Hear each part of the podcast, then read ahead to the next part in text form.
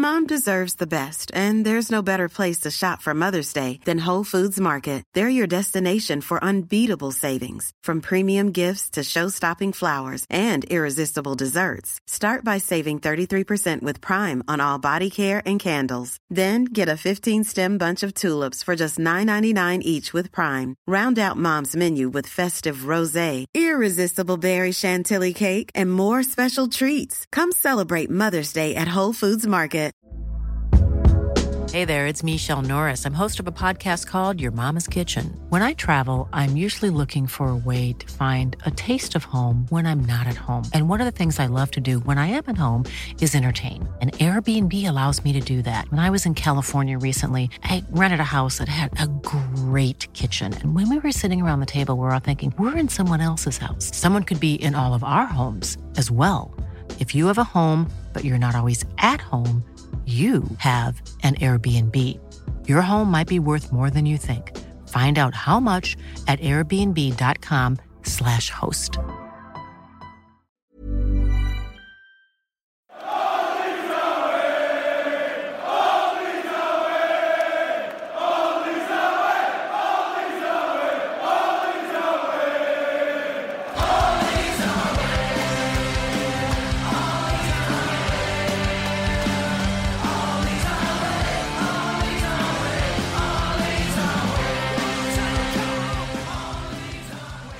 Hello, and welcome to All Stats Aren't We, a podcast in which Leeds fans cast their combined eye over goings on at Elland Road, giving scrutiny to the underlying statistics and tactical footings at work at Leeds United. I'm Tom Alderson, the Darren driver of the podcast, as wonderful off the mic as I am on it, and I'm joined today by the Darren driver of the podcast, Martin Riley. I'll never let go, Darren. I'll never let go. And finally, the Darren driver of the podcast, the missing part of the leadership council, and making his All Stats Aren't We debut is Tom Hosty Kundle. Tom, how are you doing? Yeah, not too bad. Cheers, thank you. It's uh, it's a pleasure to be here. Yeah, I'm, I'm, I want to say, Darren, I will never ever replace you. Just as well. Yeah, no, no one will. No, you you were one of our uh, patrons, weren't you? So like you've kind of been, you know, uh, in the Patreon, the Discord. Now you're you're making the full debut up to the first team.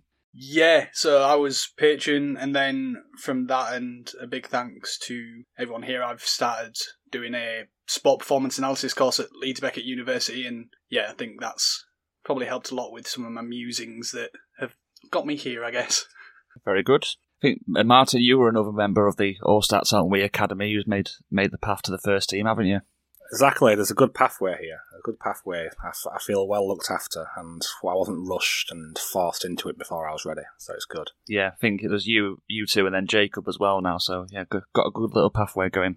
Um, before we start, we'll go Tom. If you want to just sort of introduce yourself to the audience as it's your debut, just sort of tell us about your time supporting Leeds, what your memories are, favourite player, that sort of those sort of usual questions. Yeah, um, so I started. I probably started supporting as the downfall happened first time round in the Premier League. Um, became a season ticket holder in 2001, and yeah, saw us get relegated. My favourite player for some reason at that time was Ian Harte. No idea why. Uh, yeah, and then one of my best memories is actually when I was mascot uh, in the first year in the championship, and I took a penalty against Neil Sullivan, and it hit one post, went behind him, hit the other post, and came out, and uh, all the rest went straight straight at him. And Sean Dyche was captain for Watford that day as well, actually, uh, weirdly.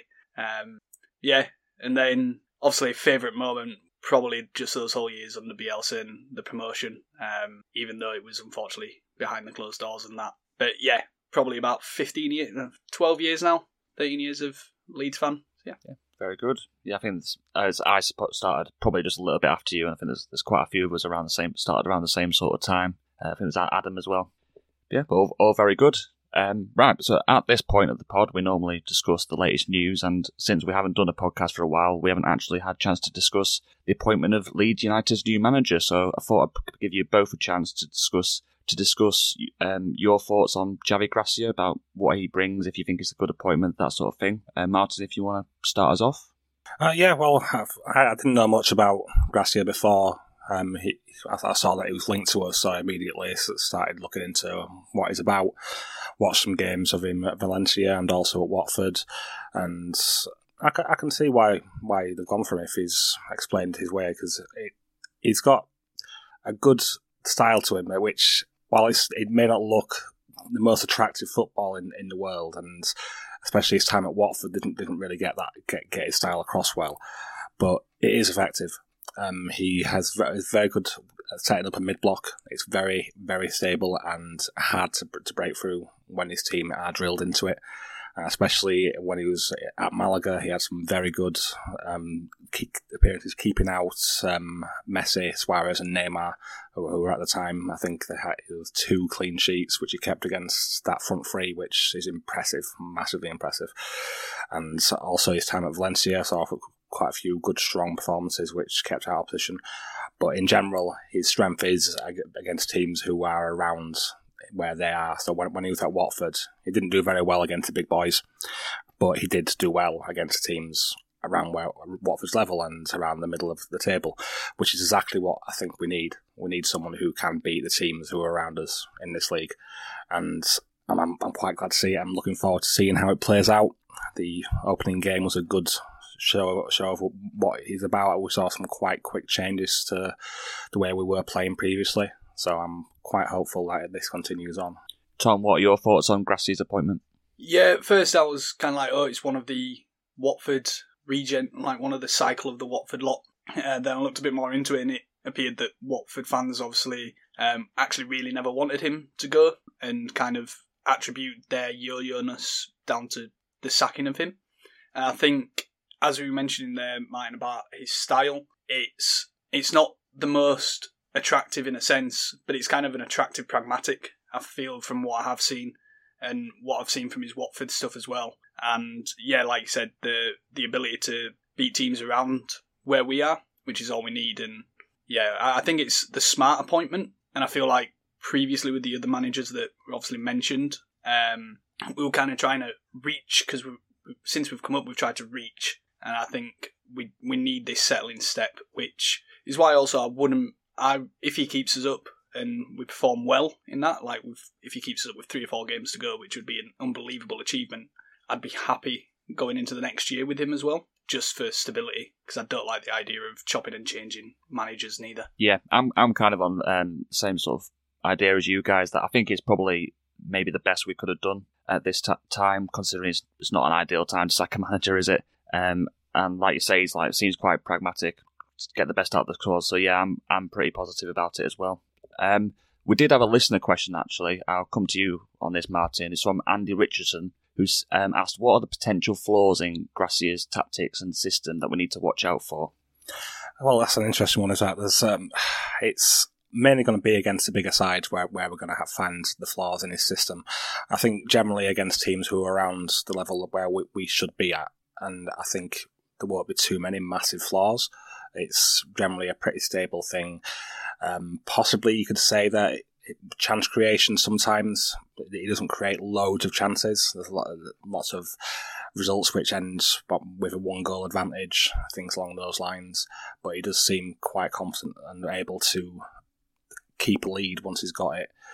Um, but yeah, against the bigger sides, when it is a big talent differential, that's where we will see issues, and I could see a few times where we do get beaten. But he has been able to keep them out well at the same time, so it's not a guaranteed thing. And these are sort of games where we sh- shouldn't be expecting too much most of the time anyway. I know under Marsch that was one of the few things that we were able to do, the odd giant killing here and there, but that doesn't do anything for us really if we're only beating six clubs out of the league and not the other 14. So uh, I don't think there's many too glaring flaws in the style of play that he has, and also the fact that he does make changes based on the team that he's got. Because his style that he played at Valencia was quite a bit different to what he played at Watford. So he is willing to adapt to what he has and what personnel he's got. Even the little things about the way he would set, set up wingers, depending on the wingers that he's got available. Sometimes he'll have one inverted and the other one wide, and sometimes both of them will, will be wide if that's what the players that he's got at his disposal are best at. So uh, I don't, no, I don't think there's any, any two big glaring problems to answer the question. Okay, so yeah, what probably one to keep an eye on then as the season progresses. Um, in that case, we'll move on to Gracia's first game then. So a game summary of um, Leeds' 1-0 win against Southampton. So Leeds set up in a 4-4-2 structure and generally run in a mid-block with some moments of high pressing, with Southampton adopting a 4-2-2-2 shape. There were some there were some times where we pressed highly, but mostly it was a pretty passive press. Leeds generally kept hold of the ball more than Southampton, ended the game with 60% possession, and Southampton were very happy to let Leeds have the ball, and they also set up in a mid block, looking to focus more on transitional attacks. There wasn't a single big chance in the game per XG, with the best quality chance being just 0.1 XG. Neither team were willing to commit too many men forward and favoured being stable and protected against counter-attacks. In what was generally quite a low quality matchup, the deadlock was broken in the 76th minute thanks to a softly hit Junior Firpo shot, which Bazunu spotted late and couldn't stop from going into the net. Leeds managed to see out the game for the closing 15 minutes and get a much needed victory in Gracia's first game for the club. Does that sound good to you guys, or is there anything else you uh, either of you want to shout about? Uh, I can't think of anything which was missing there. Um, it pretty much covered everything which I felt happened in the game. Yeah, pretty good. Yeah. yeah. Okay, so uh, we'll move on to the interrogation. So this is the interrogation. So where I asked uh, Martin and Tom a few questions just so we can get into the details about the game and work out what what went on really. So the first question, um, Tom, I'll come to you. Watching the game, it was obvious how much more considered we were when we were on the ball. What would you attribute that to? Um, I think it was a lot more easier to be considered due to the fact that the players had space to play in. So the fact that we weren't trying to play into a congested area where defenders could nip in and get the ball, it helped us be able to retain possession. So Southampton's defenders were having to think. I think it's been spoken, and we'll probably come on to it, where Gnonto and Harrison were really hugging the wings, and that just created a bit more space in the middle for us to take our time and find players and therefore build with attacks where we wanted to build them. Yeah, uh, Martin, how how much of what we did well on the ball was like due to us these changes, and how much was it just to being Southampton being rubbish, really? Yeah, the, it's hard to avoid that, really. Um, I think it is some of both of those things. I do think that the changes that we see to the style, um, especially with just how much more care we were having with, the ball as opposed to any other game that we've had under Marsch. And the pass completion of the game itself was the highest, higher than it's ever been on any game under Marsch. Um, so I know pass completion isn't everything, but it is shows that we did want to keep hold of the ball more often. And there were times when we would um, cycle it down the wing, didn't see many openings, so we would pass it back to the defence, and that's not something we would ever see under Marsch. We would see that ball get chucked into the middle, and then we'll try to win it back in a counter press. So I think that's one of the reasons why um, we, we, did well. But also, Southampton in general were pretty poor.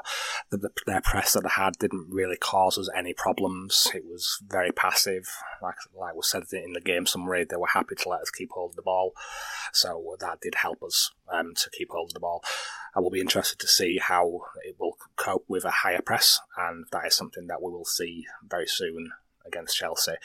But considering how badly we did um, just last week against another one of the teams around us in Everton, who were also been poor for a while, I think it was very much a good step in the right direction.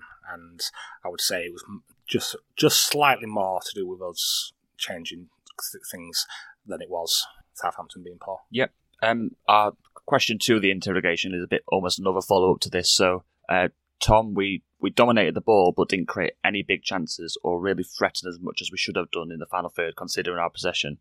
Is this a concern going forward, or do you think we will just improve with time under Gracia? I'm hoping that we do just improve over time. I think uh, we've discussed how Gracia has adapted his teams previously, so I think he'll be looking for that solution now. Um, I think we tried to create a lot more by getting the ball to the byline and getting in crosses. So um, we attempted 26 crosses in this game, which is 10 above the average and 12 above the average since post World Cup.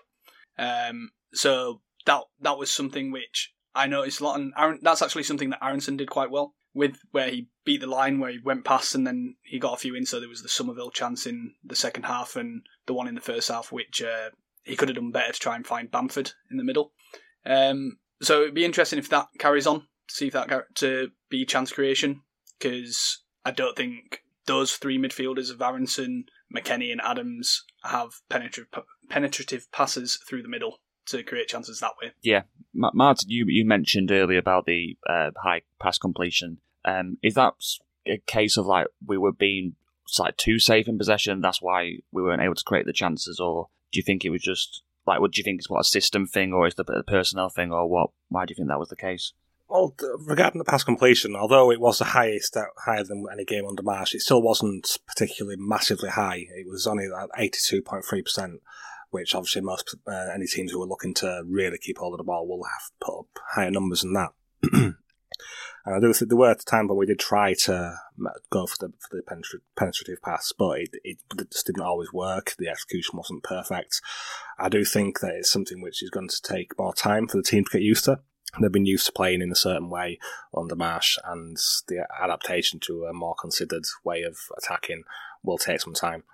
And there will be games where um, it'll be different, and we'll have more space to operate in under. Because Southampton, like we said before, they didn't press too high, and they keep a fair amount. Of, they had a reasonably high line, but not not massively high.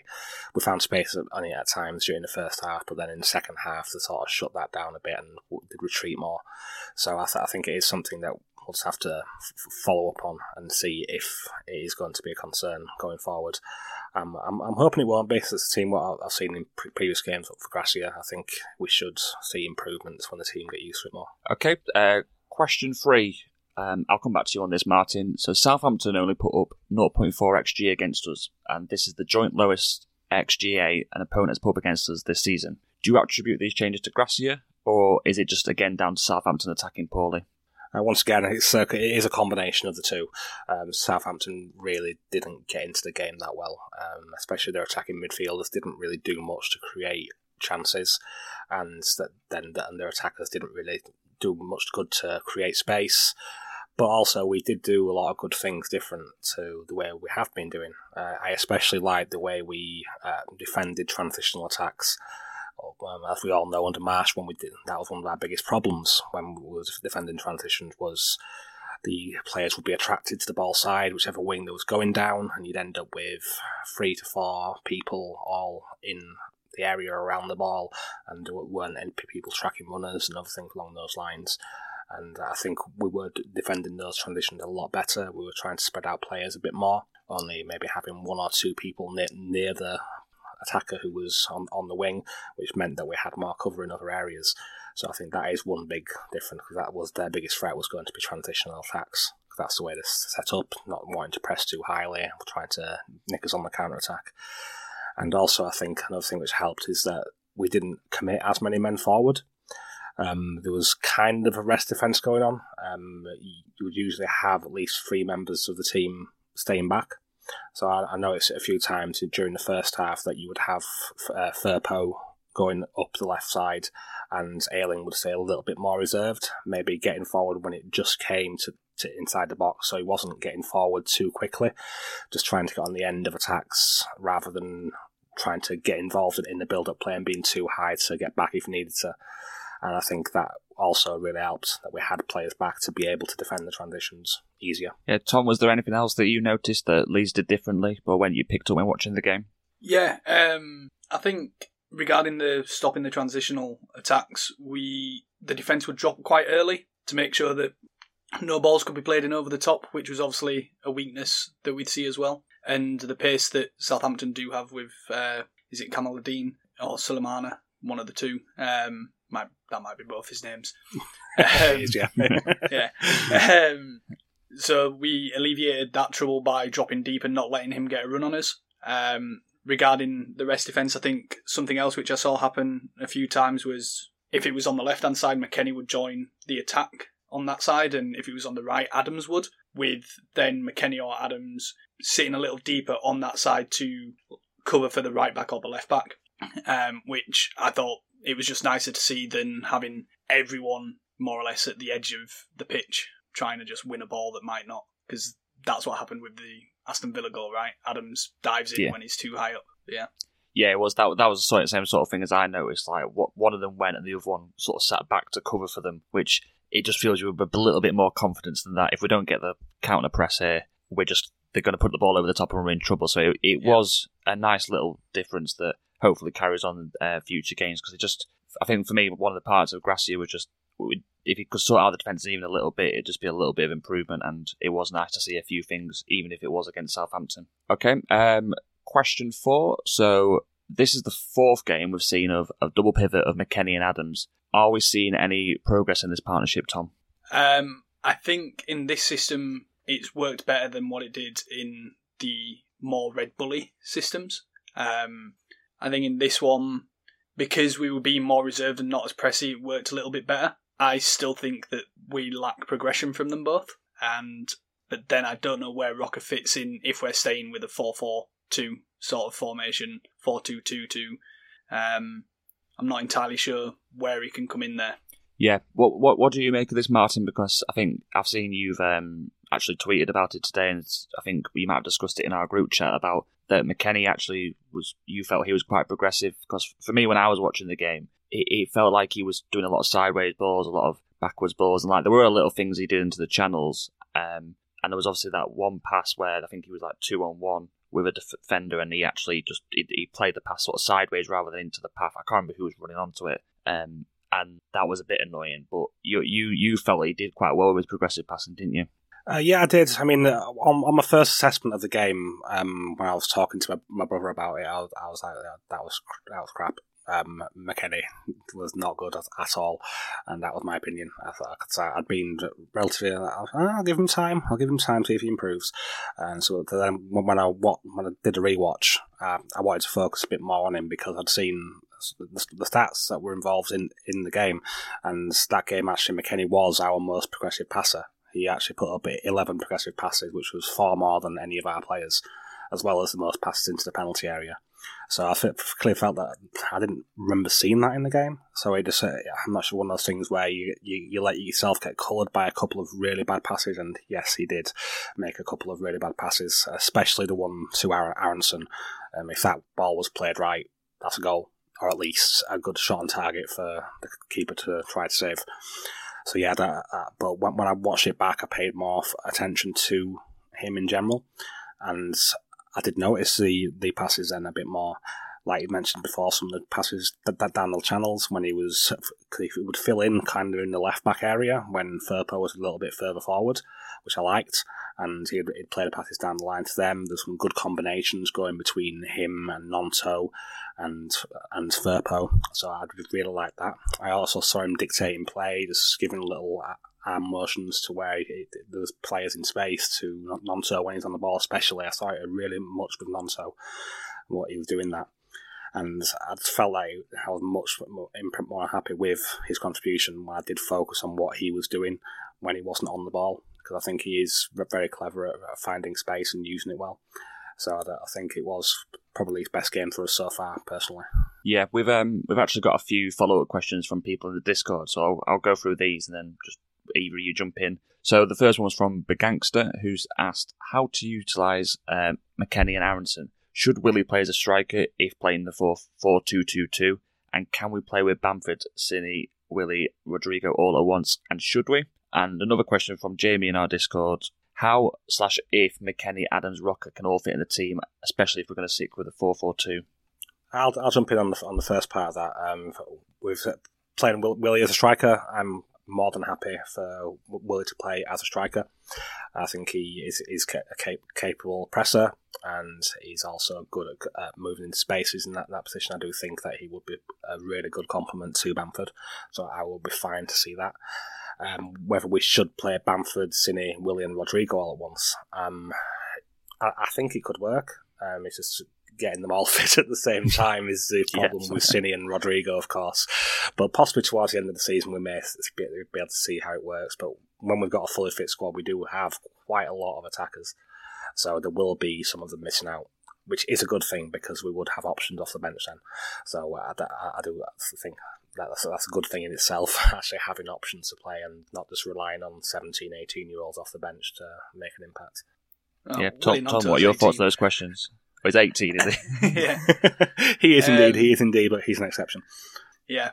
Um, regarding McKennie and Aaronson, I think they both suffer from similar attributes of when we look at their downfalls, but they come across in different ways. So I think McKennie has, on my rewatch, I noticed that when McKennie did something good, it's when he didn't have a lot of time to think about what he had to do. So, like the bad pass to Aaronson that he gets wrong, he's got quite a bit of time there. He's taken a few touches, um, And I think the same with Aaronson. When he slows his game down, he makes the correct choice. But the issue is when he gets his head down and he's just going for this dribble, he seems to forget that there's other options out there. Um, so I'm I, on the rewatch. I had more hope for Aaronson because I had a similar thought of McKennie. Um, I thought Aaronson wasn't great. I remember thinking during the game, get him off. Um, but then on the rewatch, I realised that he did quite a few good things. It was just he is still a little bit weak. He probably needs the preseason now that he knows what the Premier League strength is that he has to get up to. Um, fitting Roca, Adams, and McKennie in it, it's in the four four two. The way that I probably see it is, I think back to Gracia's Watford, where he used Will Hughes on the right and then he'd push up, and I think that you could play McKennie there and push him up. Um, and that'd be how you'd fit that in, and that'd probably be really good against the bigger teams where we need that bit more defensive. Whereas when we're against maybe teams around us, we might want to have that more creativity, which is where we might see something like Willie, Rodrigo, Bamford, and sitting all at once sort of thing.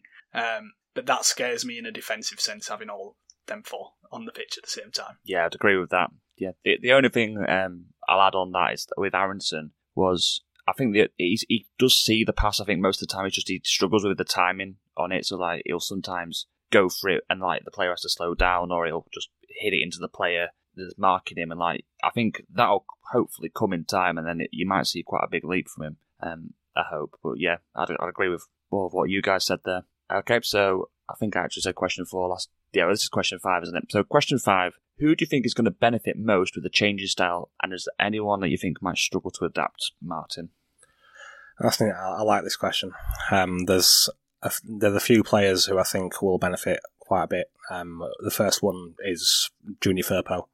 I do think that he is going to do a lot better on, under this style of play than he has done under Marsch, and that's because not everything is going at 100 miles an hour all the time.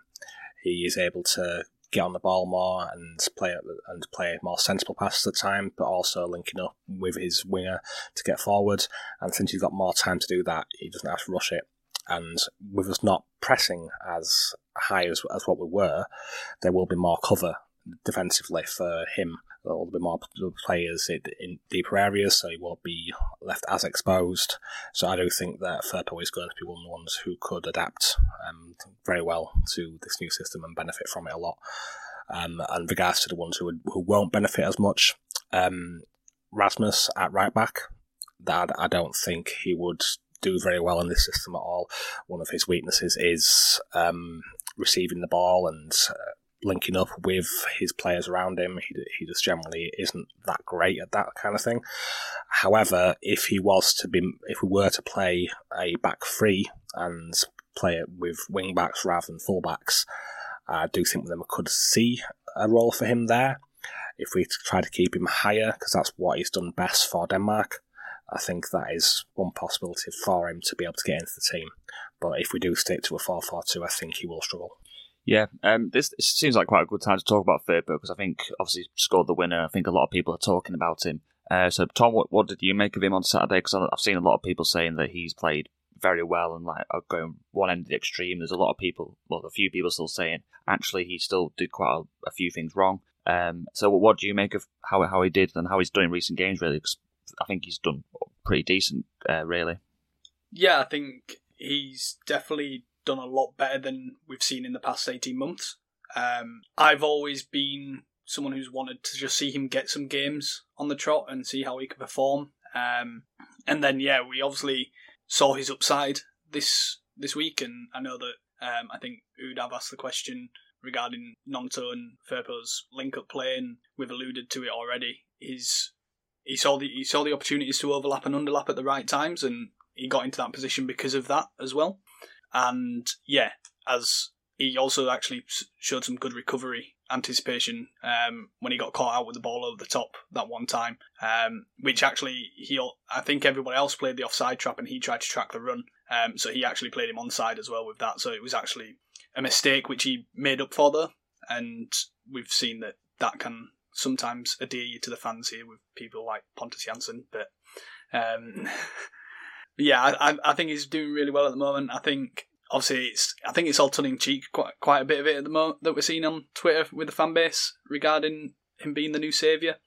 Um, but I'm definitely on the redemption arc train of of Junior Firpo. Uh, I, I want to see him come good, mainly because it's been a long time since I've seen a good left back at Elland Road. Yeah, Since yeah, there's not- yeah. I was gonna say I don't think there's been many in my time supporting Leeds. Like if if Alioski's your best option there, it doesn't strike well for the, the amount of time I've been watching Leeds. Um, we did have a question from our Discord actually. Sort of, you kind of touched on this earlier, Martin. Um, and you kind of t- yeah touched on the Rasmus stuff. So Udaf asks, um, I'd like you to discuss what this means for Rasmus as Ayling was involved a lot in build-up play, and for Struijk too as Firpo was involved a lot in the final third. So yeah, you spoke about Rasmus, but what what do you think this means for Struijk going forward, especially if Wöber seems to be maybe the first choice for that left-sided centre back slot now? It's it's going to be difficult uh, period for for Struijk, I think, um, because I can't see Firpo being dropped at the moment, not on the, not in the current form that he's in, and also Wöber's the same. He's been playing well, and I know he's currently playing through the pain barrier, but I'd, I'd imagine he should be okay with that in quite shortly. Um, but I'd, I, th- I think, with regards to the actual style of Gracia and Struijk, he may struggle with some parts of the final third play, um, especially the uh, overlapping runs, because he doesn't have a great amount of pace and acceleration, especially. And I think that could be his downside. I know Firpo doesn't have a lot either, but I do think he has a bit more than what Struijk does. And I would probably see him playing as a centre back under Gracia. I think he'll be fine as a centre back under Gracia. He will be fine. However, I do think he will probably be second fiddle to Wöber because Wöber has more ability to carry the ball, and that is something which Gracia likes to have in a centre back, and that- I think that will be one thing which he'll have over him. So I'm, I'm not 100% sure where his starting position would be. It's going to be a tough one, I think, but I do back Struijk to play play his way back into the team. Possibly if we go into a back three shape, we may see more time with him, especially maybe as a, central centre back with Wöber and Ayling at the side of him. Then he could be more of the passive defender to the rest of them being aggressive. That is one thing that he does have over the rest of our defenders. That I think most of the rest of our defenders are quite aggressive and proactive and like, just wanting to stop things straight away before anything happens. Whereas I think Struijk does tend to stay back a bit and shepherd people more.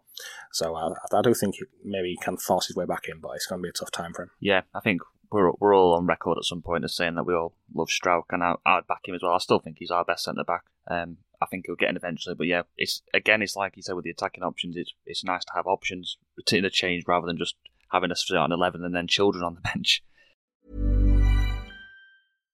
Hi, I'm Daniel, founder of Pretty Litter. Cats and cat owners deserve better than any old fashioned litter. That's why I teamed up with scientists and veterinarians to create Pretty Litter. Its innovative crystal formula has superior odor control and weighs up to 80% less than clay litter.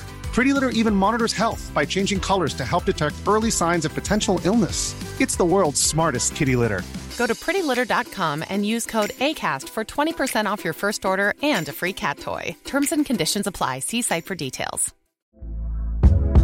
Hey there, it's Michele Norris. I'm host of a podcast called Your Mama's Kitchen. When I travel, I'm usually looking for a way to find a taste of home when I'm not at home. And one of the things I love to do when I am at home is entertain. And Airbnb allows me to do that. When I was in California recently, I rented a house that had a great kitchen. And when we were sitting around the table, we we're all thinking, we're in someone else's house. Someone could be in all of our homes as well. If you have a home, but you're not always at home, you have an Airbnb. Your home might be worth more than you think. Find out how much at airbnb.com/slash host.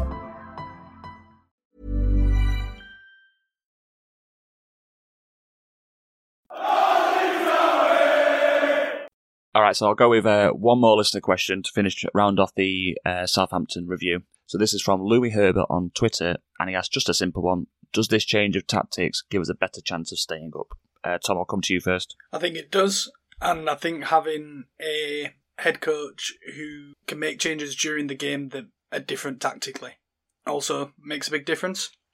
so I, the first thing I said after after the game on Saturday was the choice to bring Gnonto off, which I think a lot of people were questioning at the time, um, to bring him off for Summerville but to the reason he did that was because he said, okay, Summerville is a better right winger than Gnonto is, and I want to have a right footed right winger and a left footed left winger.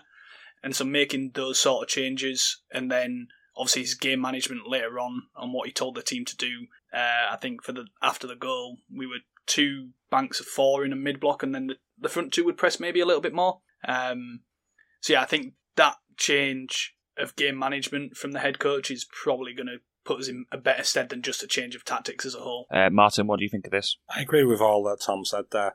Um, it's the game management part is a very big thing for me because with Marsch we had the same subs at the same time. There seems to be pre-planned either that or it would just be a like a like for like player, like a central midfield for a central midfielder with no thought to what that would do to us tactically. And nine times out of ten, it wouldn't improve us. It would just make us worse. So I do think that, especially when we do have more, more of our attacking players fit, it will be very good to be able to have different options to respond to opposition uh, weaknesses, possibly if, if anything is spotted during the game, and especially another thing which will do well with keeping us up is the is the fact that we will. I think we will be conceding less goals um, under Gracia, which will always be a good thing. And if we can manage to, to nick a couple of goals and stop the other team from scoring, it's I, I, I, do think yes, it is. We have got a better chance of staying up. I do still think that it's going to be tough. I'm not saying it's going to be easy for him because it's a pretty tough challenge. I know. I know we are now. Are we actually outside of the relegation zone at the moment, or are we still just in it?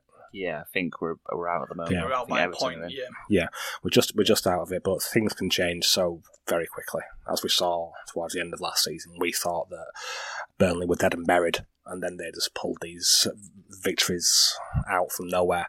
So anything can happen in a relegation battle, and I do think it's still going to be tough, but I do think that we have a better chance now. Very good, right? I think that draws the Southampton review to the close. Um, normally I just would just move on to the preview now, but Leeds do actually have a game uh, tomorrow night against Fulham in the FA Cup, and we'd normally just ignore the cup because it's all for cup football, it's not real football.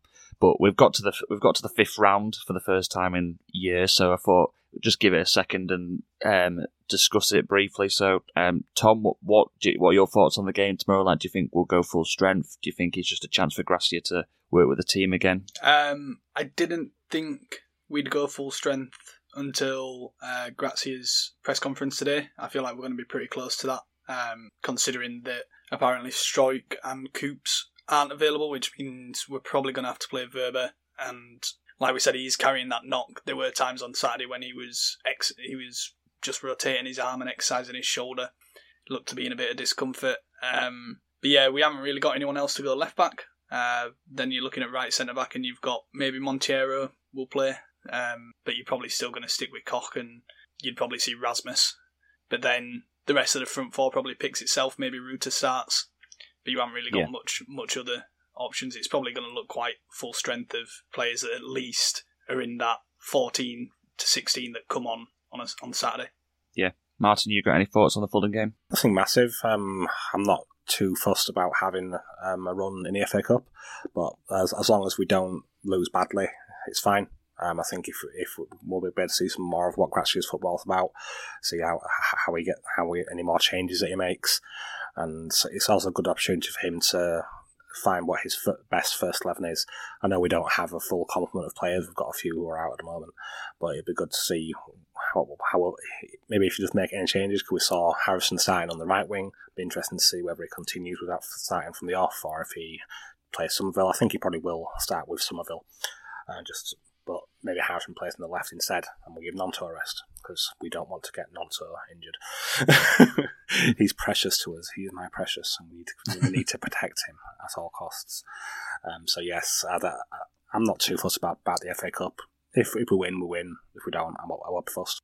Yeah, I actually saw um, a poll on Twitter today, and you kind of sort of answered it for me, Martin. But if you had the choice of FA Cup win or relegation, which which one would you go for if you could pick one? So, Martin, you're saying avoid relegation. I'm thinking from what you've said. So, Tom, what would you say? Oh, I, I want to go to Vilnius and see FK Žalgiris. If that means having to play Plymouth on a Sunday, then I will take it. Yeah, I'm completely on board. I'd rather go to Wembley, go get the FA Cup, and then go to somewhere in like Azerbaijan on a Thursday. Yeah. It sounds great to me. Play Plymouth on the Sunday. I can work, I can work remotely. I'm sure you knew what mine yeah, do, not yeah, being there every Thursday Yeah, no, I'm the same. I can, I, will just fly out Wednesday morning. I'll be back Yeah. out. It sounds great to me. So yeah, I'm all for it. Yeah, that's probably the wrong answer, but it sounds more fun. It worked well for Wigan, didn't it? Right? Yeah, extremely well, extremely well. yeah, yeah. They've definitely come back since. Um, okay, right. We'll um, we'll move on to the Chelsea preview now. So, Martin, um, you've watched Chelsea from the weekend or recently? Yeah, um, I, I I watched the weekend's game against Spurs. Um, they, they started off really well in that game, I felt, and just as soon as Spurs went ahead, they just couldn't find a way back into it. Um, but regards to how the, the play, they've used quite a variety of shapes um, across um, Potter's games with them. Most recently, we've, we've been seeing a 4 2 3 1 used in the last three games. Um, but they have used quite many different formations before these last few games and that's something which obviously Potter's known for is changing up to depend on the opposition that he plays against. He does play relatively direct, and they don't really tend to focus on possession as much as what they did under Thomas Tuchel. Um, they, although it's a 4-2-3-1, at times it will look more like a 4-3-3 because one of the um, central midfielders will drop deeper to help him build up. Um, it's been Enzo in some games, in other games it's been Kovacic.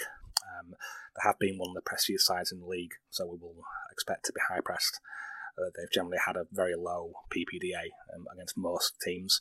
The only exception to that was when they're playing against a big six side when their PPD does get a bit higher. But um, I feel I would expect that we will see uh, quite a highish press. It's more like an, an aggressive mid mid block version of a high press, but it just really still doesn't give you very much time. Um, and they'll like to win it high up when they attack, attack straight down and the focus is played on one side of the pitch, followed by switching to an attacker on the opposite side of play. So I think under under Marsch that would, would have been a massive problem, but I don't think it will be as much of an issue. Um, but we'll get into that more a bit later. Um, regards to the fullbacks, I do like this. sometimes they invert, sometimes they don't, so that'll keep us guessing. I think most of the time they do like to keep them wide though.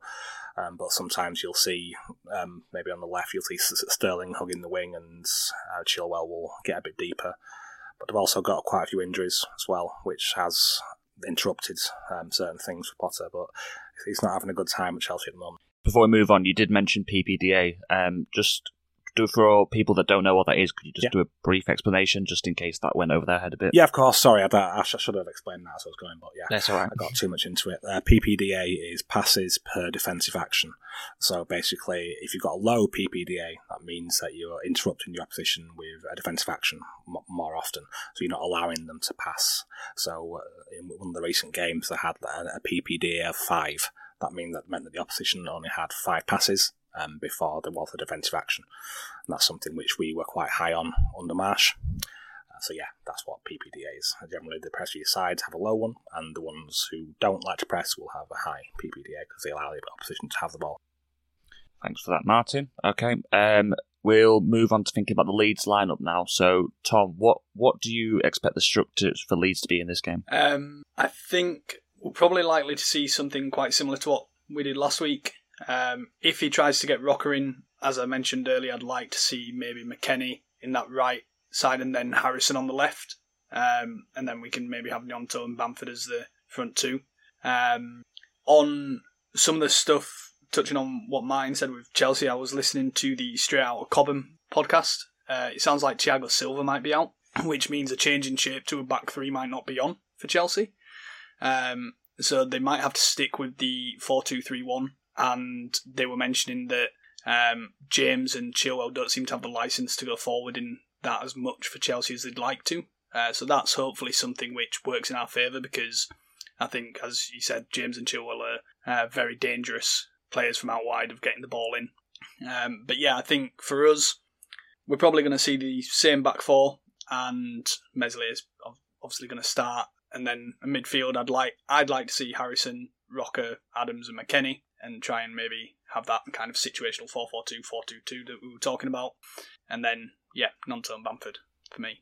Yeah, so you, you're saying like bringing McKennie, as you mentioned earlier, as, sort of to compensate for them being a stronger opposition Yeah. and give us a bit more defensive, defensive. Um, Yeah, especially sort of against support, really. like Chilwell and Sterling, possibly on the Yeah. left. Um, I think Harrison and Firpo would hopefully be able to deal with uh, Madueke, who I imagine is going to play on the right. And obviously, Yeah. Might also play on the left though as well, which would definitely require two on two on him.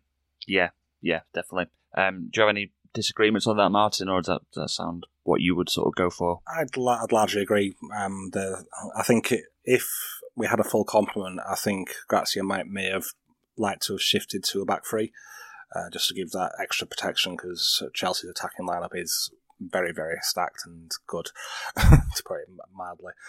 Um, but since our our personnel we've got isn't full, it will most likely be a 4-4-2, and I also would like to see McKennie um, playing in the right midfield spot um, because it's something that I feel like is one of his best positions. He'll let him get forward more and contribute on the right side where he's strongest. Uh, when I saw him play, and when I scouted him uh, before he joined us when, when he, he, at Juventus, he played a lot as a right, right midfielder. He played in, a, in a 4 4 2 system as well, so he knows what that involves. So I think that would be a good option to see what how he can do there in a different position. And but we possibly might not even see Roca back yet. Um, he only played five minutes, so it's quite possible that he doesn't play either. We'll see what the game tomorrow brings. If Roca is able to start, then then it's possible that he will start the weekend as well. But we'll see. And then up front, um, it's I, th- I think we'll probably see Rutter get. Oh, no, that's the FA Cup. Sorry, I'm mixing up FA Cup and Premier League now. Uh, Rutter will stay on the bench. Yeah, I'd, I would agree. It's most likely to be Gnonto and Bamford, um, but we'll see. It could, could well be Aaronson again, but it's going to be very, very similar, I think, either way, especially in the defensive third. Yeah, so Martin, you've been, well, you both mentioned they're scary attacking players, but where do you think we can hurt Chelsea? I do think that it, uh, we can attack them well in transition. I do think that, especially when if they do let um, Chilwell and James get further forward, I do think that we are very capable and have the players to be able to expose um, that space and to make best use of it. That is generally what Gracia likes to do against bigger sides is hit them in transition. So I think that is what we'll focus on, just letting them have a hold of the ball, even though, like I said, they're not a side which focuses on possession. I think they will have most of the ball, mainly because of how good their players are. They'll just naturally keep hold of the ball better. Um, and I think if we can keep a steady mid block going, if we can restrict space to the, to their attackers, um, try to keep things quite keep people close together so we've always got cover for each person. And that is something which I have liked from Gracia's side in the past and what I've watched anyway is that he does have a very solid shape which makes it difficult for opposition to play between the lines, which is a lot of what Chelsea like to do. Is try to attack that um, half space or whatever you want to call it. Um, yeah, that, that's pretty much what all I can say that we can try to hurt them is with that kind of play, hitting them fast on the break. Tom, have you got anything to add to that?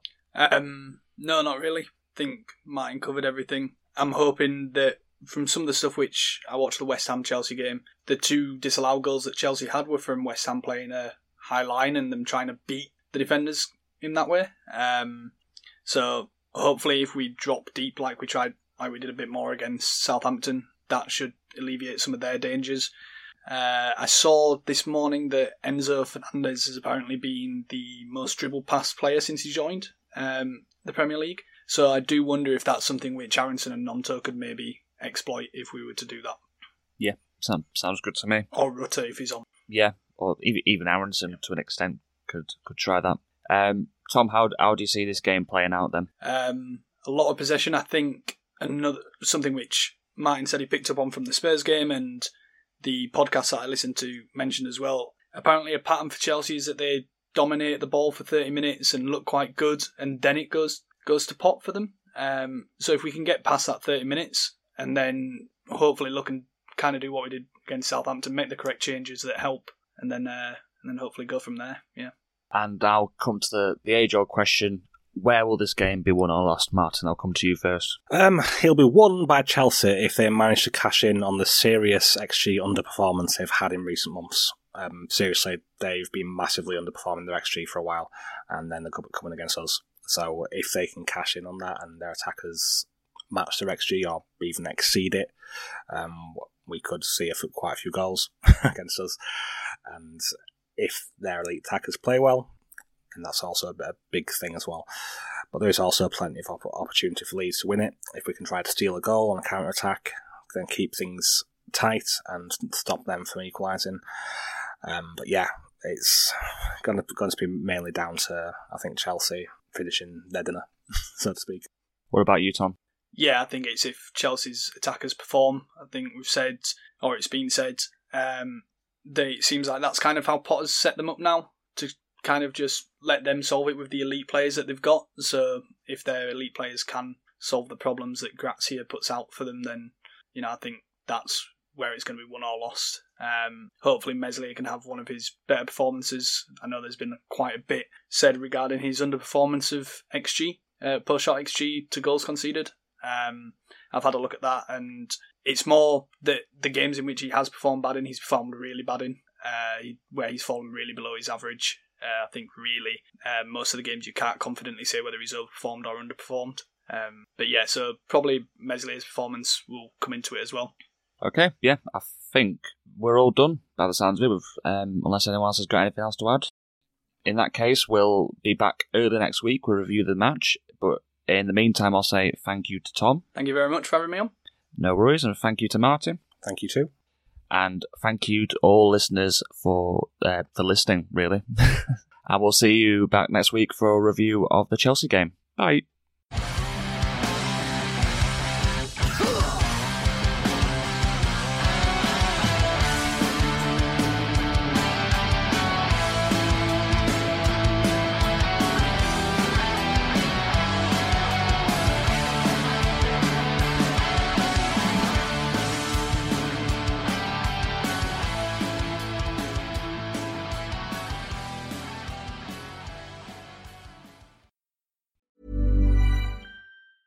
Planning for your next trip?